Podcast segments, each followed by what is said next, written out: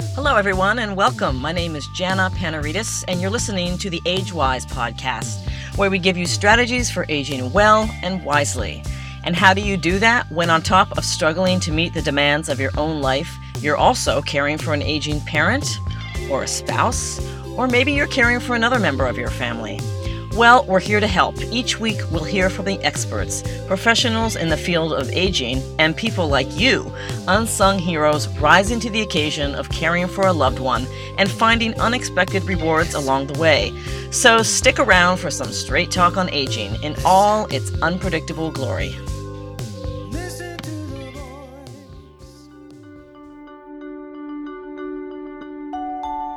Hey everyone! Last week, in part one of our conversation with writer Deborah Shouse, we talked about what inspired her to write her book, Love in the Land of Dementia Finding Hope in the Caregiver's Journey. A powerful story about the challenges and moments of joy Deborah experienced caring for both parents after her mother was diagnosed with Alzheimer's disease. The book has been used to help raise over $80,000 for dementia programs.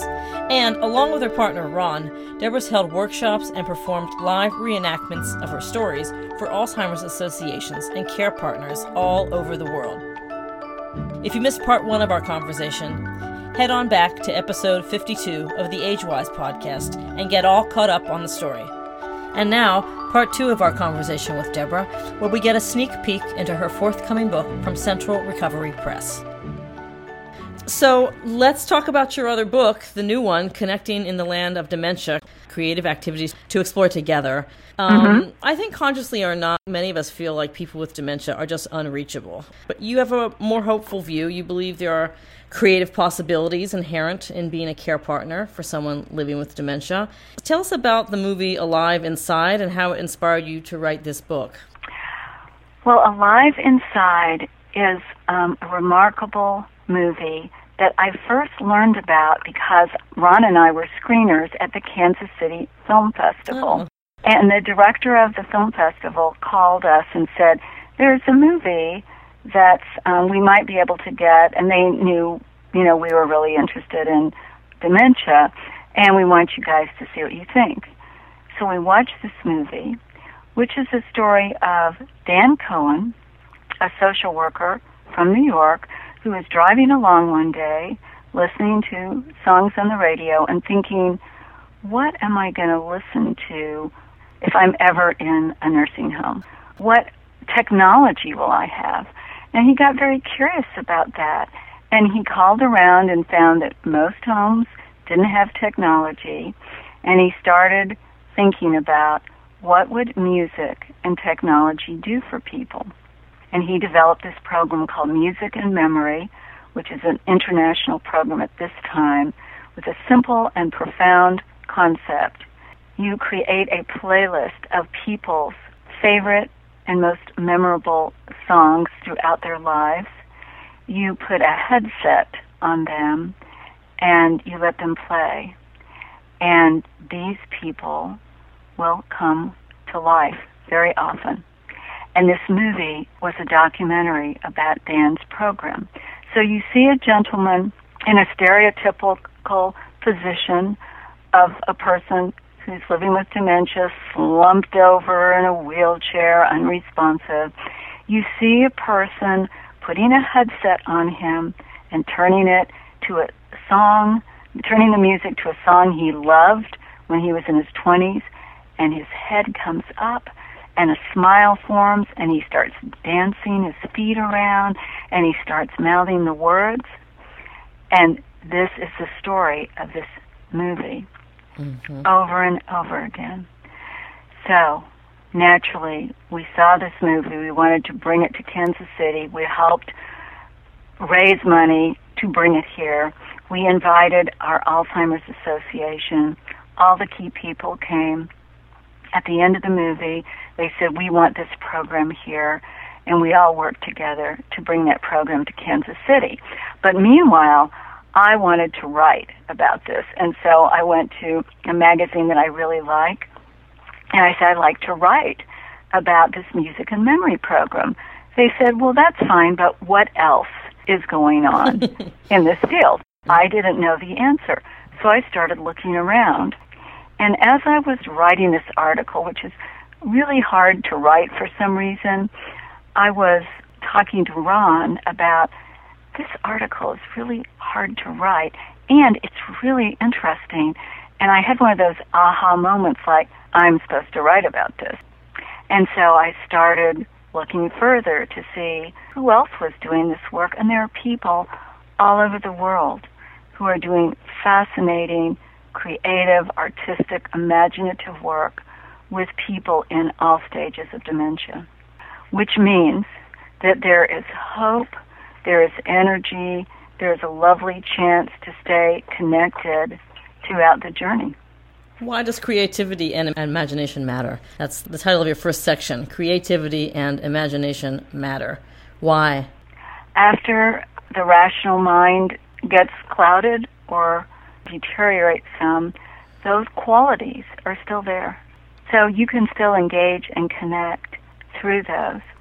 And I was just lucky to be led from one creative person to another. There's programs in art, there's art gallery tours, there are painting opportunities, there's all kinds of music, movement, um, ideas for cooking, gardening, nature, technology, all tailored to people who are living with dementia. And what, what I particularly love about this, it's great for care partners too. Mm-hmm. It's because a lot of times I mean, I, I would really think in advance about, and I'm sure this happens with you and many other people. What are we going to do today? you know, you're not going to like have your normal conversation possibly. So what can we do that will focus on something else?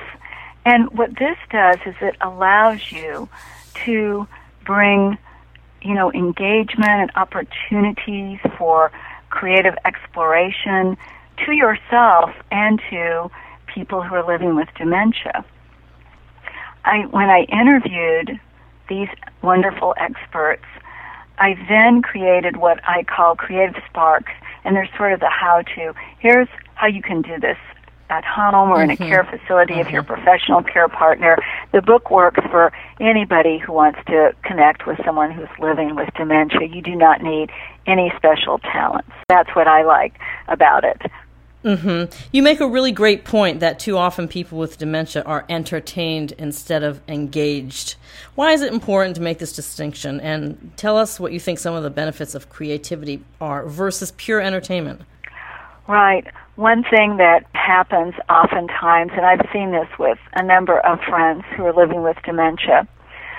So, one moment we're a high functioning individual who has work and is driving around managing a house and you know, maintaining relationships and the typical busy life. And then when you're diagnosed with dementia, oftentimes that stops. And particularly if you have early onset, there's an abruptness to mm-hmm. it. And so you've been living a meaningful life. And just because you're diagnosed with cognitive impairment or dementia does not imply you cannot live a meaningful life. And in fact, I was just talking to Michelle Niedens here at our Alzheimer's Association, and one of the things she was saying is that creativity, time in nature, and an opportunity to give back are some key components to having a meaningful life. So it's great to be entertained. We all like to be entertained, but we wouldn't enjoy being entertained all day, every day without a sense of purpose or creation in our lives. And so to honor people who are living with dementia with the same gifts that they have a lot to give. There's a gardening program I really like, where a woman named Lori Condict, who's in another part of Missouri, where they all grow their garden and then they give back to the community. They give to the food bank in their community the proceeds of their garden. Wow and it's just very meaningful. There's a number of programs like this. I mean, that's part of being a whole human being is being able to share with other people. There's another great story about, you know, just cooking and serving food. For a lot of people, cooking and baking and sharing that with other people has been a big part of life. And so just because you can't remember a recipe and might not be able to whip the ingredients together like you used to doesn't mean you can't be part of the whole experience and still get the joy of sharing something you've created with other people. And I have lots of examples of projects like that that you can do together. Mm-hmm. Can you give us an example of the role that creativity played in caring for your own mom? Yes. For my mom, creativity took many forms. My mom fell in love with a baby doll. And this was very interesting. There's kind of a debate among people in the care community about if this is a good thing or not, but I personally think whatever comforts a person and gives them joy is a good thing. So this was an act of great creativity for my mom in talking to the, I was envious of this baby doll for a while. I do have to confess. Cuz here is my mom holding this doll. Here is her real baby, me, sitting right beside her. I am getting zero attention. Mm-hmm. The doll is being talked to and cradled, but it was wonderful because it brought my mom to life. And I think one thing that happens is that when you're feeling confused, I mean, we all know what it feels like to either make a mistake, not find the right word. When this is happening to you many times a day and people are correcting you, you feel ashamed and afraid to speak. And a large part of inviting people to be creative is to open the invitation to whatever they want to say or do. So that there's no right or wrong answers. When you're looking at art, the questions are, what does this feel like to you? Or what do you see? Mm-hmm. So you're not asking specific questions, you're inviting a creative answer. And the studies have shown that people who are engaged in expressive arts and creative activities often need fewer psychotropic medications, have less agitation, are more socially engaged, and are generally happier and more content. Mm-hmm. It's what we all want. I mean, one of the big messages I got is we're all the same. mm-hmm. So you know, I would be the same way if somebody was doing an art project with me. I really can't draw. I like to, but I can't. I would like for somebody who wanted to do an art project with me to guide me a little bit, but let me be, to not criticize anything I do, to offer support or encouragement if I need it, and to just let me enjoy myself. Yeah. And that's a lot of this is just that permission to play and create. That's such a great point. Because let's face it, for most of these people, you're meeting them at a time in their life when they've accomplished things. Absolutely. And so they want to they want to feel like, well, what else can I accomplish? I can't do that. I can't do that. I'm I'm done. Yeah. But but they're not. But they're not. And, right. And for for anybody who has ever seen the art that people create in Memories in the Making, which is um national art project that the Alzheimer's Association developed, you look at the art that people living with dementia create, it is stunning. There is some stunning art. And one of the things Michelle was saying is the colors. There's such a vibrancy.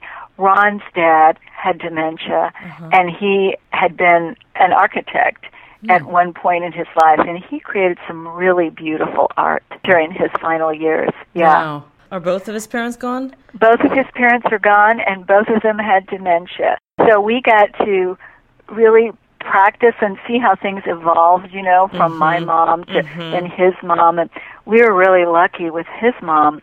Our hospice had music therapy and art therapy, and we all did that together and it was mm-hmm. great. Were they resistant at all? My mom, I think, is a little bit resistant to all this because she's mm-hmm. kind of depressed a little bit. Yes, they were resistant. Ron's dad wasn't resistant, but his mom was very resistant, and we'd say, Emily, the music therapist is coming, and she'd say, whatever. Yeah. but what I noticed, and she'd sit there and she'd have her arms folded across her chest and not be doing anything. And then Emily would start singing My Heart in San Francisco. Mhm. Molly would start kind of humming along a little bit, Right. you know, so you could see it was working, but she couldn't enjoy it. But one of the things I learned from one of the early people I interviewed, a wonderful artist named Ari Albright in South Dakota, she said, make sure when you invite people to participate, you're not saying, hey, do you want to do art with me? Because they're going to say what probably most of us would say, oh, I can't draw. Mhm. Oh, that's for kids. She says, say, hey, do you want to help me a minute? Want to Oh, help yeah. me with this great. project? That's a great piece of advice. It yeah. it really is, and that makes such a difference. Mhm. Again, we're all kind of like this. Many of us Sure. have been scarred from early Yeah. teaching, you know, where they say that doesn't look like a dog, Right. and we carry Right. that with us. Right. And you don't want to fight those old battles anymore. No, no, uh-uh. It's time to move on. You're right. Well, I mean, there's nothing like a sickness to really galvanize that feeling like, okay, you know, I can choose to fight these old battles. And some people do. That's the reality. But I'd like to think the healthier ones among us choose to let go of old stuff and keep reinventing ourselves and our relationships with our loved ones.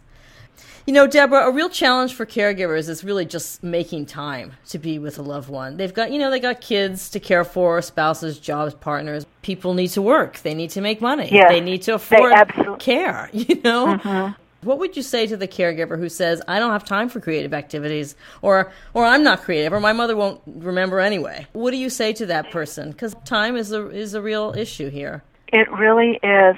And I really appreciate something that Mara Botonis said, and she's another great advocate and author of a book called When Caring Takes Courage. She says she learned that creative activities are as important as the daily task of life. So she said at first she thinks, oh, I have to shave my grandfather, I have to put on a clean shirt every time it gets spot. She said what she learned is it was equally important to share some connective time. So you are so right. It is a huge, exhausting, challenging, and interesting work to be a full-time caregiver, care partner, or even be make time to visit. But the rewards are immense. They are immense for both of you because creating something together is really a special thing and it gives you a focus. It transports you out of this sort of survivalist mode that we all get into and puts you in a different space. I think we're at a really interesting time right now in this country's history. I'm not terribly optimistic that either candidate is going to embrace the challenges of long term care, but I really believe it's people like you who are developing the most interesting models and coming up with the most interesting solutions to how how to enrich the lives of not just people with dementia but their care partners. And and you're and you're doing this work and the wonderful thing about it is we can all do it because sharing stories is one of the best ways to reduce the stigma of living with dementia, to reduce the isolation that care partners often feel. And so that's what I love is that any person can reach out and share an experience with a friend. Not everyone can listen to it. We know that, but many people can. And I think people are scared of it. They don't know what to do. But when they learn some simple things to do, it's quite delightful to spend time with people who are living with dementia. Yeah. So, recognizing, you know, that there's a broad range of behavior in people with Alzheimer's and related dementia, what are some practical tips you think people can use right now to be effective caregivers for people with dementia? I think one thing is to try to meet people where they are. So if somebody is waiting for their husband to come pick them up and that person is actually deceased, then just try to find out where are you going? Can I give you a ride? And uh, one of the things I've really enjoyed having reinforced from talking to all these different experts is how important it is to not be correcting people all the time. That's one of the things that kind of, when it sunk into me, as I was telling you my big realization that we're all the same, I'm like that. I really don't like to be corrected a lot. Me neither. I mean, you know, I make a mistake. I like to be informed of that. But I mean, if you're constantly correcting someone or you're constantly out of your good heart, there's nothing, it's just a natural thing to want to set people straight, to want to connect with people the way you used to. But it's something we have to learn to let go of if we want to keep a good relationship going for most of us. So I think that's a big thing. Another huge thing for care partners is asking for help and asking for help before you're desperate. And people love to help. And to be as specific as you can be when you ask for help, I could use a meal once a week. I could use somebody to sit with my beloved. I could use somebody to come with me to visit. It's really hard for me to go visit right now. These little things, people love to do that. And they're there. I think one of the biggest things for me was to learn to ask for help from the right people. To stop Good. asking for help in places where I'm not going to get it and put that aside and say, that person's not going to help me. Just give up. Try these other people. I think you've made a really powerful comment because if you ask for help and you don't get it, you are tempted to go, oh, I'm all alone, no one will help me. I mean, that would be my temptation too. And what you've said is, no, you just haven't reached the person who would really enjoy being part of this process. There are plenty of people out there. There's organizations, associations that have help available, and it's wonderful to have help. The other huge thing is to take care of yourself as a care partner. I was just talking to a friend of mine who is a care partner. Her mom's in a home. She's my friend is kind of going crazy. She said, "Okay, take care of myself. How do I do that?" I said, "Well, you can start by making a list of 10 little things you like to do. You know, they're a sure thing for you. Walk outside for 10 minutes, eat a bar of chocolate, read a magazine, take up, you know, anything, and just have that list and make sure you do at least one of those things every day. And even though it's hard to say, I'm going to take 10 minutes for myself, you need to take time for yourself. It's really, really important. I think it's really hard for people. I don't know, I could be wrong about this, but I think one of the reasons it might be so hard is because you feel like you're so overwhelmed. There's nothing that you can do for yourself that will make you feel better. Just so why bother? You know, just keep going. Yeah. I think starting small is a really important point. I had to learn that. I started. I used to go for walks every morning when I was living with my mom, and I pushed myself to go out that door and just go for those long walks, and they were so helpful. But I think yes. I think we're we we are resistant to this idea because we just think there's just nothing in the world that's going to make me feel better right now. So um, I might as well accomplish something instead. Right. I, I think that is such a temptation, but as you just so eloquently said, when we take the time to do something we know is going to make us feel better, our attitude is stronger, we can give more in less time to our wonderful person. So, can you tell us about the Hero Project? I saw that on your website, and I'd like to know more about it. I would love to share that with you. That is a really fun project we started years ago when my nephew was coming to visit us. Mom was in dementia phase, and he was a little bit scared of her. And so my parents were going to be with me at that same time, and I was trying to think of what can we all do together as a group activity that will help us all feel comfortable together. So my nephew was about 10 at the time. He was really big into superheroes and being strong. so I created this very simple story about the strongest boy in the world. Now it's my nephew. And then I engaged my parents to be part of this. So the three of us, I photographed them This was before a digital cell phone. So it's actual photographs. So mm-hmm. I photographed them acting out this story, which is the strongest boy in the world could move anything. He could move a car, he could move a water tower, illustrated all this with pictures, but he couldn't move Nana. And there's my mom sitting in a chair, her arms folded, a posture she really likes then, and not budging, which was kind of normal. And he didn't know how to, and he tried pushing and pulling, and he tried this and that, and so he decided to, as old man, my dad He decided said, to what? I'm sorry? Consult a wise old man. I see. Which was my dad. And my dad gave him the advice there's something more powerful than strength, and that is love. And so my dad called out to Nana in a loving voice, and she moved. and that's sort of the story. So it's kind of a schmaltzy story. It's got a moral, but it was great for all of us. My nephew wrote out the story in his hand. We did the photo shoot together. We collaged and kind of scrapbooked it in a very casual way. And then we shared it with people.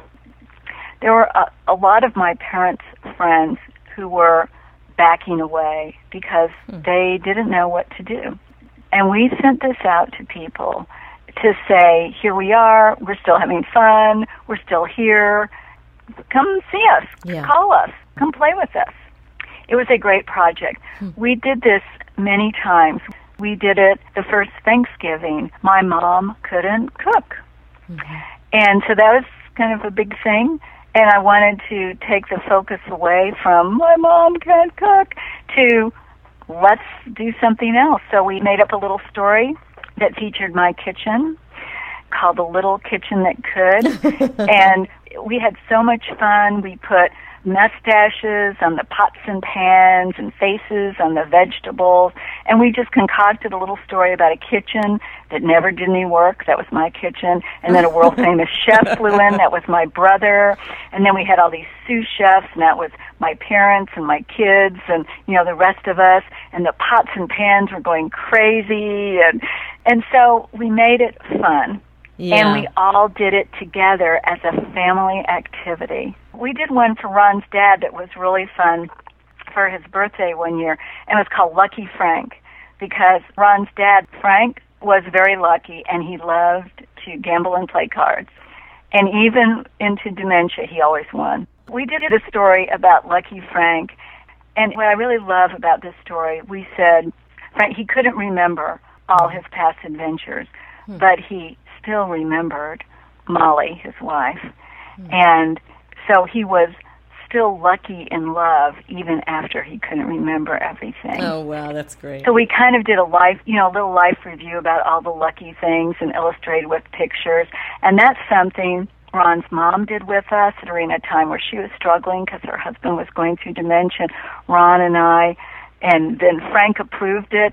And then what was so great he moved from assisted living in the same building to a memory unit, and we used that for all the staff to get to know him.